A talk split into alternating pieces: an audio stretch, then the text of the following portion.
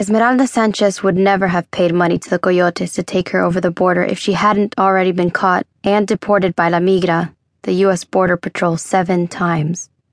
She was desperate to get across and stay across, not only for her own sake, but for Jaime's.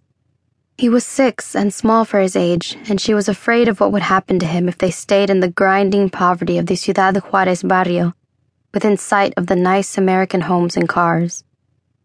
The coyotes hadn't seemed so very bad. They'd shown her the car, nice car, American with air conditioning, and after she paid them the money, they'd shown her the trunk, and under the spare tire, the tiny, cramped metal compartment just big enough for her and Jaime. She hadn't liked the way they looked at her. She shouldn't have gotten in the compartment. She knew now, knew it for certain, that if they let her and Jaime live at all, would be after a terrible ordeal of pain. It had all gone wrong and it was her own fault. Mama, it's too hot, Jaime whispered through dry, cracked lips. He remembered to speak English. She told him to practice it, practice it all the time. Mama, Make it cold. Frio, Mama. She couldn't remember the sky. A clear blue sky, she thought, with the sun a brutal white shimmer rising toward noon. How many hours ago? The heat of his small body against hers was almost unbearable, but she cradled him as best she could, muffling his cry as the car shuddered and their heads banged painfully into the false metal wall above. A coffin. It was a metal coffin. He was dying in the dark. Oh, pobrecito. And there was nothing she could do.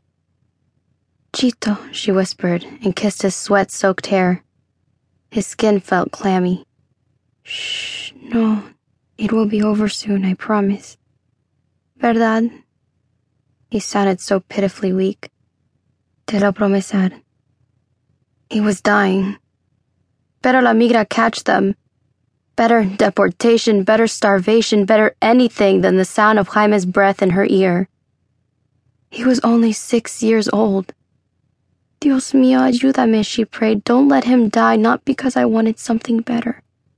It would be over soon. The driver would stop, he'd open the trunk and let them out, and she and Jaime would laugh and drink cold water, and Jaime whispered, Tengo frío, mama. I feel cold. Esmeralda screamed, screamed as loud as her dry mouth could stand, battered her blistered hands on the metal plating, kicked with all her strength in her cramped muscles. She screamed until the heat made her dizzy and sick, and without meaning to, she vomited, managing to turn her head away from Jaime only at the last second, and then she felt his hand on her face, startlingly cool. He said, Mama, it's all right, Mama. Está bien. I'll take care of you. She would have wept, but her eyes were dry and parched, her throat scraped raw. The heat filled her lungs like sand, and it was so much effort to breathe.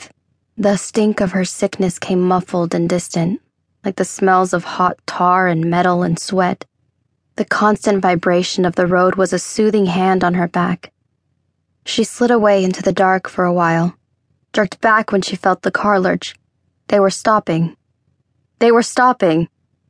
Jaime, she croaked. Her lips felt wet. When she licked them with her thick, dry tongue, they tasted of blood. Jaime, mijo, wake up. They had survived hell. Ramon Cruz loved the desert. He had grown up in the small town of Tortilla Flats near long stretches of white salt deposits that men had fought and killed for a hundred years ago.